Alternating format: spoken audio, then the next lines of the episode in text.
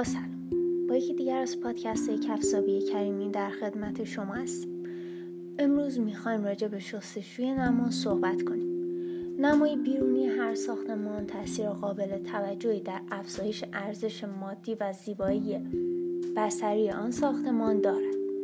نمای ساختمان علاوه بر تاثیرگذاری بر استحکام بنا و اینکه درون ساختمان را از بیرون آن جدا می‌کند، به لحاظ زیبایی بخشیدن به ساختمان و دادن جلوه مقبول به سیمای شهرها می‌تواند در افزایش دوام و طول عمر مفید ساختمان نیز مؤثر واقع شود.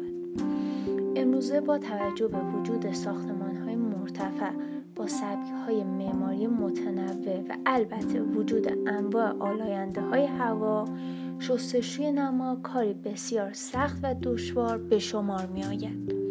در واقع شستشوی نما با توجه به مساله به کار برده شده در نمای ساختمان به روش‌های مختلف از جمله شستشو با طناب، با بالابرهای صنعتی، با داربست و غیره امکان پذیر است.